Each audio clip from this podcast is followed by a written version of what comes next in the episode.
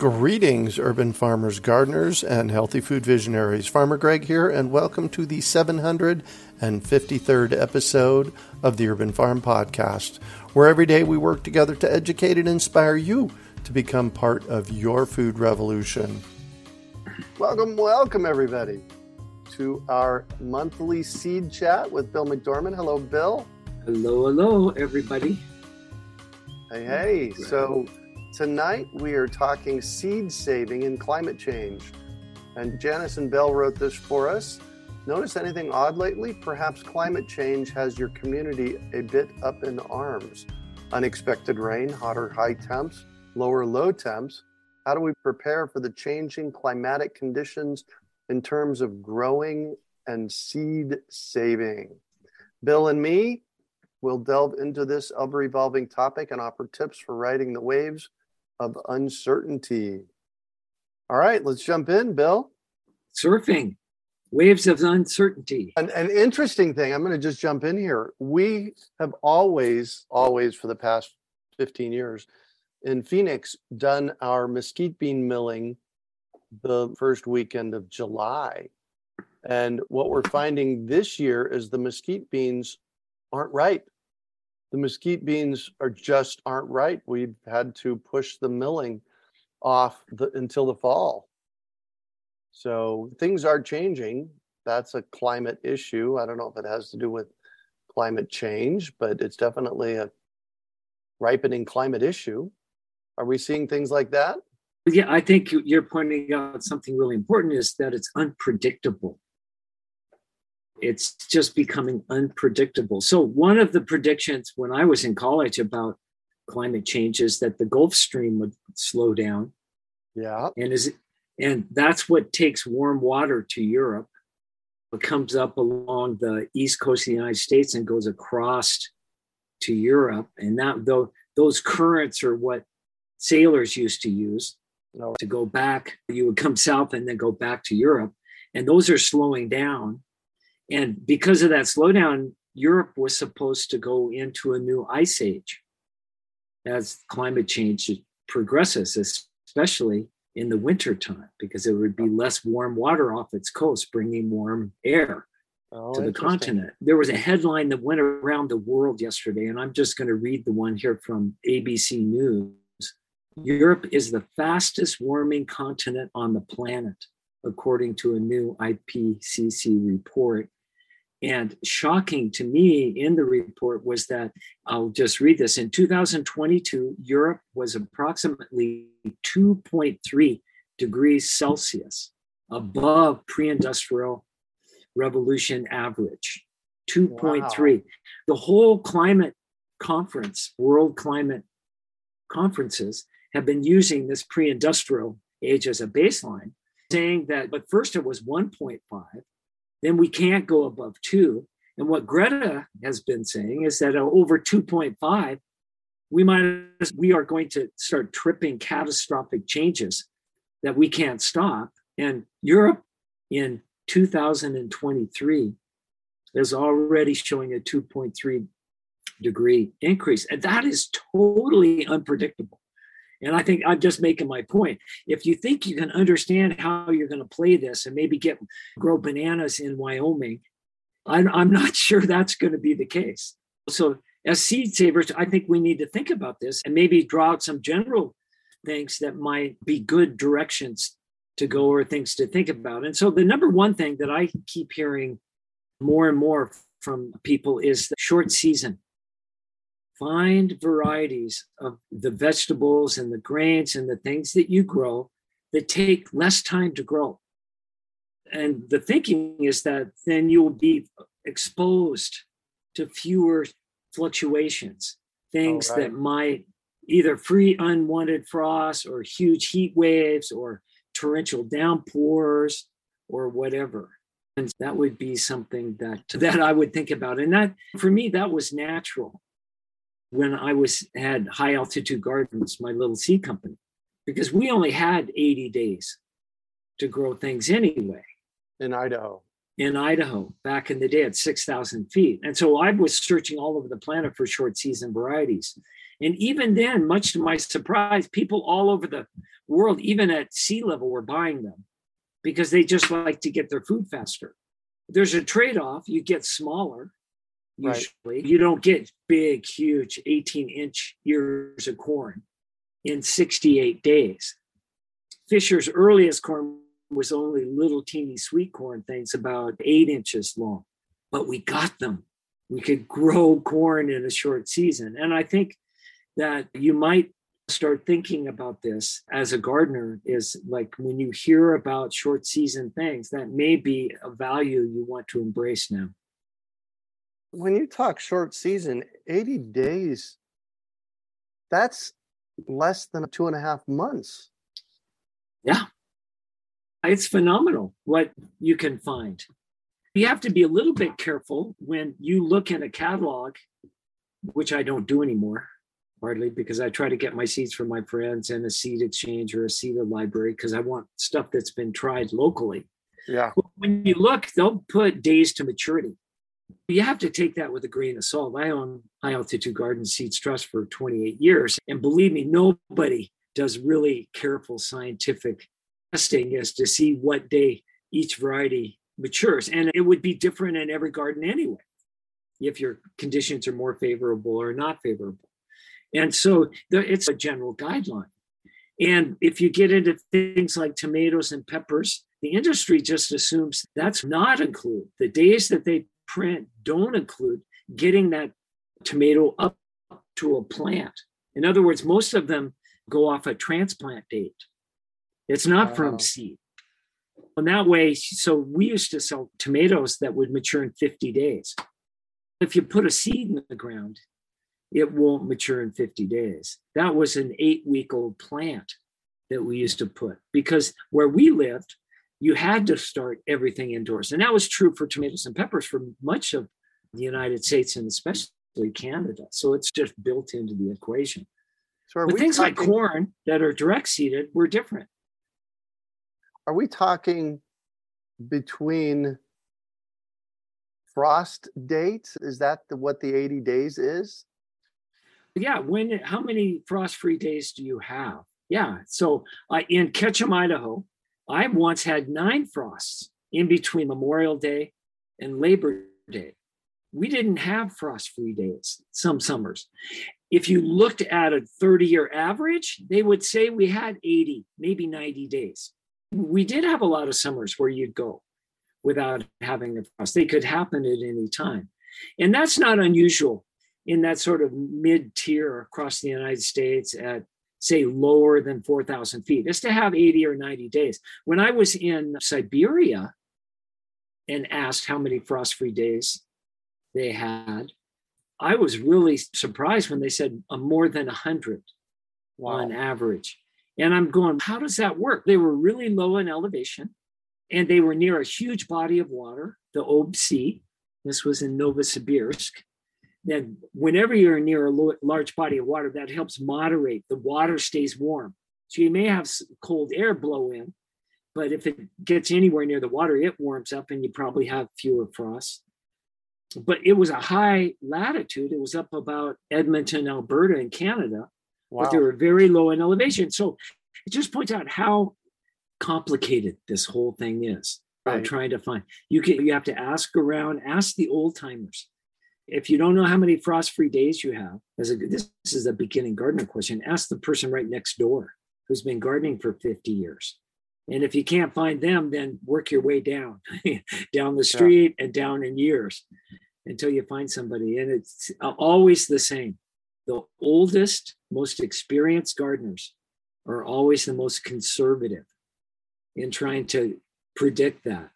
They'll say shorter and shorter because they've been burned by errant stuff. And now with climate change, all of that is off the scale. Yeah. I think. Well, yeah, one of the things that we had to do, I have a desert planting calendar that I put together with Matt Sir maybe 25 years ago. And we put it out. It's you can get it at plantingcalendar.org, but it's for the right. low desert. It's a mm-hmm. freebie mm-hmm. we give away. And about three years ago, we had to update it. we pushed everything further into the fall. It used to be that I could start my hardy greens, brassicas, kales, that kind of stuff, uh, arugula. I'd start them in mid August. And can't do that anymore in the desert. So that's the kind of thing we're dealing with, right? Yes. And I think there's something really important to understand about this is that the change that we're about to experience isn't going to be a linear progression. In Hmm. other words, you're you can't tell me that oh we're going to have to update this every 3 years because the next time it might be a year and a half. Yeah. And the next time it may not even be good by the end of the next year. That's exponential growth. And that's what they were afraid of that we start tipping into at 2.5 degrees Celsius. So what do you do? What can we do? Let's just think practically. You're the president, you're a prime minister, you're a pastor of a 250,000 member mega church. What do you tell everybody? You've got a platform. What are you going to tell everybody to do? What can they what can you tell everybody today to do that's going to make a difference? One physical practical difference in helping their lives hold together amidst these changes? And number 2 psychologically what can you do what can you get them doing so that they stay productive and positive about what's going on? Otherwise it's just hopelessness right? Sets in. It's or and we're seeing this more and more with young people is like a nihilism sets in. It's all going to go anyway. Well, i might as well go party or go get drunk or whatever Yeah. and so that's what i think we're facing especially as older we're becoming elders greg and we're both optimists we're going to stay busy that's what we do we find solutions and create new things so i'm saying all of this to just make one point. and everybody who's come on this before and listened to me has heard me say it i really believe that the most important and practical thing everyone could do right now is pick up a seed learn as much as you can about it plant it and learn how to save it. That because they are exponential. No matter how few you start with it can scale up to millions of pounds. And because of its self-replicating system and because of its ability to adapt you can start whole new adaptive agricultures wherever you are the question remains will it adapt enough to keep regional food production alive enough in the face of collapse of our global supply lines? Who knows? But at least we know we're playing with an adaptive system. And in my experience i think we've got a good chance. What there really is to do is for us to figure out how to grow our own food and save our own seeds, right? duh that's what we've been doing right? It's, that's why it's so fun to come on to a program like this and talk about. We can talk about climate change and accept it all. It doesn't matter whether you deny it or not or believe in it or not or want to study it or not or find it a bummer. You're going to have to deal with the consequences now. We Yeah. all are and we all are. It's already smoky. There's a huge 14,000 acre fire just east of Camp Verde here already. Oh, wow. Maybe the largest hurricane they've ever seen is starting to form already in, the Atlantic, heading toward Trinidad and Tobago at a time when we've never seen one this early. And it's over ocean water that's warmer than we've ever seen. Another wake up call. Right. You, Got all that. right. So now what can we do? I think we're doing it. A short time we did Rocky Mountain Seed Alliance. We had 82 seed libraries sign up, 385 seed stewards that were willing to share seeds, 95 new seed teachers. Everybody who grows and saves seeds should immediately be teaching somebody else how to do it. We need to exponentially grow this ability so that we're like the Russians I met in Siberia in 1989 and their food system went down when the Soviet Union collapsed. And Mhm. many of them went, Oh, it did? They were growing 80% of their fresh vegetables in their own gardens. Wow. They started growing potatoes again and other things, and they made it. I'm not saying we should give up on modern transportation or our global supply systems, but I think it makes me feel better. I can stay positive in the face of global climate change Well, when I know that I'm doing what I can and I'm trying to get my neighborhood to do the same thing. Yeah. And here's what I've told people about this for years. Whether all of this happens or not, if you're growing your own food, it's fun, it's healthier for you, and it's coming from your front and backyard. So there's nothing to lose. It's like a reality television show that's so cool that gives you fresh tasting tomatoes that you can blow your neighbors away with as gifts. And you get to partake in it, right? You just go out and start doing it. It's funny how, you know, television took us away from reality. That's what the whole thing was about. We go in at night and to escape reality. And then we started with reality TV. So now it's time to get to real reality TV and just turn the TV off and go back outside and start growing some of your own food. And we know the hormones that flow from just putting your hands in the dirt. Isn't that Michael Ableman's story Oh, yeah. that you had on your podcast? Oh, it's my like God. it just makes great. you feel better. Yeah. Just putting your hands in the dirt. Yeah. Hey, Alicia's got a question about short season. All right. She wants to know is short season 60 to 90 days or is it anything less than 120 days? depends on the variety and where you are. If you will look around for each kind of vegetable variety or grain or whatever you're looking for, some mature earlier than others. And it's a part of their upbringing. I've got a purple barley that was grown, we think, for a thousand years at 10,000 feet in Tibet. Wow. And it matures here in Arizona a month earlier than all my other grains. Hmm. So that would be an example. So I don't think you should focus on how many days, but it's relative. Does this mature faster than that?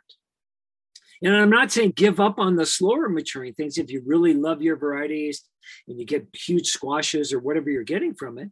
It's just if you want to pay attention to what's going on and maybe assure yourself more food in the face of uncertainty, shorter varieties just naturally will give that to you. Shorter season varieties. And so we eat a lot of broccolini, and I found out recently that broccolini is a brand name. Uh, It's actually called sprouting broccoli. Is what we're so we're growing a lot of sprouting broccoli, and I've been pondering this lately.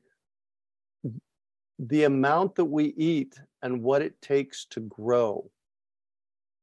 right.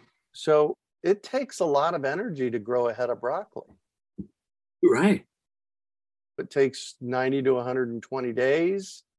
It takes water. And what I'm discovering here at the new urban farm, we haven't named it yet, in Asheville is how it's my next level of what's it going to take to do this. And one of my goals in moving here was to see how much of my own food we could grow. And thank gosh I have Heidi that's doing, she likes, Heidi likes doing plant starts. Yeah. There you go. And you did you get your greenhouse yet? Nope, no, haven't done a greenhouse yet. All right. Still working on that. That could help with starting plants. So I used to grow a variety of broccoli. It was an old land race from Italy called Dasichi, De Cicco broccoli, yes. and it would mature very fast. We could grow it in 90 days, 80, 90 mm-hmm. days. But what was great about it was that we could cut the head, and they were small. This is not your big dinner plate broccoli or anything, but it would come early. So I plant a lot of them. You cut the head, and then the side shoots would start coming out. Yeah, And it would keep producing heads of broccoli. They were small, but all year long, clear up until it snowed. I couldn't find them in the snow. Wow. And you can eat the leaves in this trunk too, as long as it's not, the trunk's not too woody. It's brassica, which is cabbage, cauliflower, Mhm. broccoli, Brussels sprouts. They're all the same. Yeah. Cool. All right, let's jump back into our topic. Find sh- short season varieties. Right. And we can find short season varieties in pretty much everything, can't we? Ask, yes. That's one of the gifts we have. I think there are enough varieties of things around now. You have to get down out of the commercial in some cases. We talk about Miss Penn's Mountain Seeds, 8,000 feet. She has short season things. One of the things I discovered when I brought back tomatoes from Siberia that were cold tolerant, Siberia, after all, Right. is that they also were heat tolerant. Oh, They grew better in over 100 degrees than almost any of the other tomatoes I'd ever grown. So maybe a better description was temperature tolerant. So I know people are going to say 10 seeds are, are cold tolerant because she's up at 8,000 feet and they're short season, but I live in a really hot place. They may not work. Try them. That's what I would say. Try them. That kind of goes back to our last month's conversation of Grexing. Basically, Grexing is just mixing up all the seeds and throwing them out there and seeing what grows. And marking those things that mature first. hmm and saving those seeds. Make that your value. That's a really great point. And you can you can move your populations. If you only save seeds from the ones that are first, I have a gardener here at Thunderfoot um, who's using part of our property this year to garden. I'm learning a lot from it. It's really great when you share space for gardening, whether it's community garden or whatever, because you just learn so much. But he's only saving seeds from the first pepper he told me last night this variety of pepper that he really likes and be, because of that he's wants to shorten the growing time for his peppers That just boggled my mind a little bit. If you're planting peppers and harvesting them, the seeds of the earliest ones, and you plant them and you harvest of the earliest ones, how short can we go? i don't know i don't know that's what makes this fun we're Right. on the frontier there's no money in research or very little has been in official research areas our great land grant land grant colleges that were set up to study how to do things in each of our regions like this don't do that anymore. Yeah sky's the limit. That's what makes it so fun. We have to be careful because we could overstate what's going on. We've got to be good scientists and be a bit conservative, but hey, who knows? Along those lines, everything that's ever happened to me in a garden, as far as my conceiving of limits, well, I won't be able to do that, or it's going to take longer, or whatever, all of those barriers have been broken at one time or another. I'm still in awe of what I, and I'm sure you're the same way. It's just, if you want to blow your mind over and over again, just garden as much as there's disaster, there's always things happening that are just like, how did that happen? Yeah. Alicia has a good point in the Q and A. Edible weeds. She said 10 edible weeds likely growing in your yard. I've Yeah. eaten dandelion, I've eaten purslane, I've eaten sorrel, I've eaten lamb's quarter, I've eaten white clover, that's five of them. And then there's sheep sorrel, curly dock, chickweed, plantain. We just part of this is getting creative. Well, and I think that's even a United Nations focus now is to diversify our diets. Yeah. If I remember right, there were about 1,500 plants being used as food in the United States in 1900. Okay, 1,500 being used widely, being grown. These are varieties of vegetables and different kinds of grains and fruits. We were eating 1,500 different kinds of foods. And if you go back another hundred years to the first peoples that were here, Gary Nabhan, they did, they were trying to estimate maybe up to 30,000 different plants Wow. were used for food or medicine on the North American continent. Hold on, let me guess now. We're down to less than 100.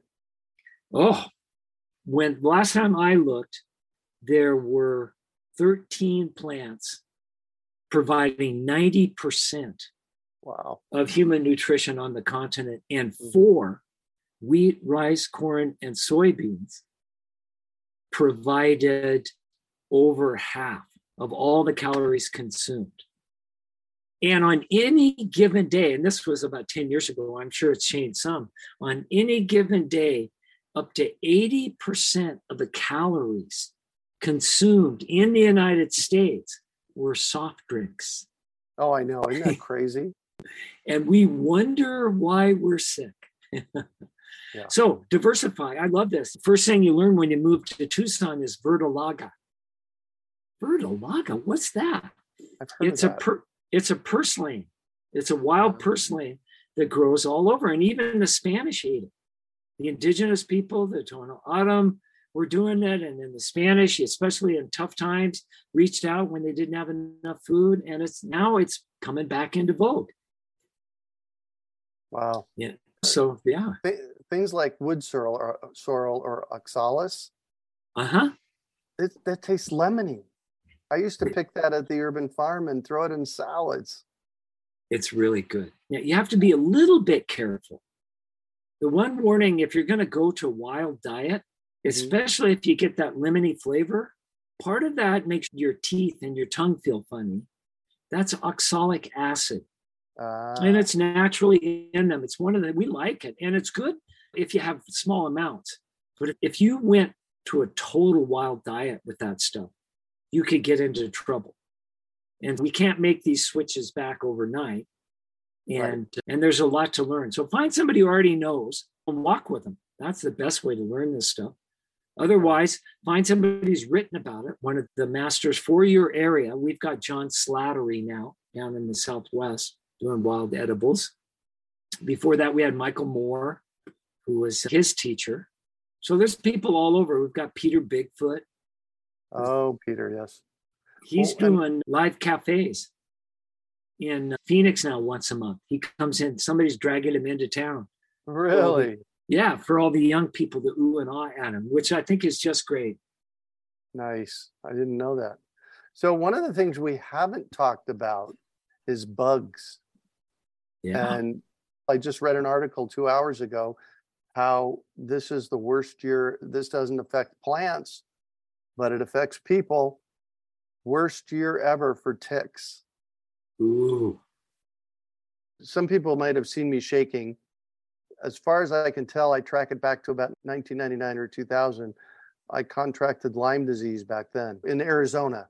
Didn't know what it was or how right. it was, and I didn't get diagnosed until 2014. But that had a tremendous impact on my life and I only got diagnosed because Heidi got bit by a tick, and Heidi actually had a bullseye bite. Oh. Bugs are getting way out of balance. I had recently one of my people that I know that live up elevation from Phoenix by about 2,000 feet between Phoenix and Prescott. She said there's grasshoppers everywhere. They're eating everything. Yeah, I've heard that up in Utah southern Idaho, they're having a Mormon cricket invasion this year, which is not new. They're about every seven or eight years they'll come about, but mm-hmm. they, there can be so many of them, Greg, that they cover the highway. And when people put on their brakes oh my God. and crush their bodies, it's so slick the cars slide off the road. Wow. Yeah. But the next year, usually there's not. They come in waves. They out eat their own ecology, and but that's something else to think about. Is that the you're right? You used the right word, out of balance. Yeah. And well, again, that comes back to short season. Yep. If you've already harvested and you or and you can get food quick, that may help you. So it sounds like the biggest thing we can do is look for short season whether you have a long season or not, you look for short season so you can get your food faster. And in theory, that should also contribute to less of a disease and bug impact because you're not having to deal with them as, for as long. Yeah. That's what we're saying. So that's the number one thing you could do. Number two is to get as many different people around your you in your community doing the same thing. Yeah. That's essential. You're not going to make it if you're the only person, you know, growing a garden. Yeah. You're just not, and we've talked about that in the past. So it becomes really important right now to become a seed teacher and to share mm-hmm. seeds and to ask and to raise this question at your seed library and your seed exchange what are the shortest season things so that maybe some of us can focus on that right now all right i got one more thing and then we'll go for your last comments right. alicia says how human she sent an article how humans eating insects could save the planet yeah i had a woman on my podcast very shortly after i started she was podcast number 20 or 25 or something like that out of the UK, I think. And sh- that's what she was doing. So this was like seven years ago. She was researching bug protein and mm-hmm. had gone to a conference in uh, in China where that's what they were doing. Yeah. Yeah, I saw a short program on Szechuan, where the Szechuan cooking comes from, which is so celebrated in Chinese cuisine. And there are a lot of bugs. they eat a lot of bugs. There are different ones, and they've got different ways of preparing them, from grasshoppers wow. to worms. And the history of that, Greg, is that they were closed off from the empire mm-hmm. as things were switching, and one of the emperors or whatever, and their whole section, they were starving. They yeah. started eating bugs out of necessity. And I just well, think that there's something about that. And they raised it to a high level of cuisine. Yeah. My my permaculture design course teacher back in 1991, Tim Murphy, uh, right. he was in Vietnam. He was a Vietnam vet. And he shared with us how when they were in Vietnam on the ground, they were eating bugs because that's what they had. There wasn't anything else. Yeah. Yeah. If so. you can't beat them, eat them. Any last thoughts, Bill? Oh, I've just I really enjoy doing this with you. Thank you. I think we got to keep the spirit going. I think, remember, think about this practically because I'm open to other ideas. But what can we tell our friends and neighbors and family and people around us to do? Actually, something you can work on every day, something that has can make an exponential impact. I know seeds can do that. Yeah. And we've talked about that today, but we're going to need all the tools we have. Yeah. Excellent. And next month, we're talking about seed journaling. Ooh, that'll be fun. I've got right. some great journal stories. All Thank right, you, good. everybody. All right. Thank you, everybody. And we will catch you next month. Thanks, Bill. All right. Bye bye. Bye, guys. We hope you enjoyed today's episode of the Urban Farm Podcast. Remember to listen for tips, advice, and resources to help you on your journey with urban farming. You can find us on the web at urbanfarm.org or send us an email to podcast at urbanfarm.org.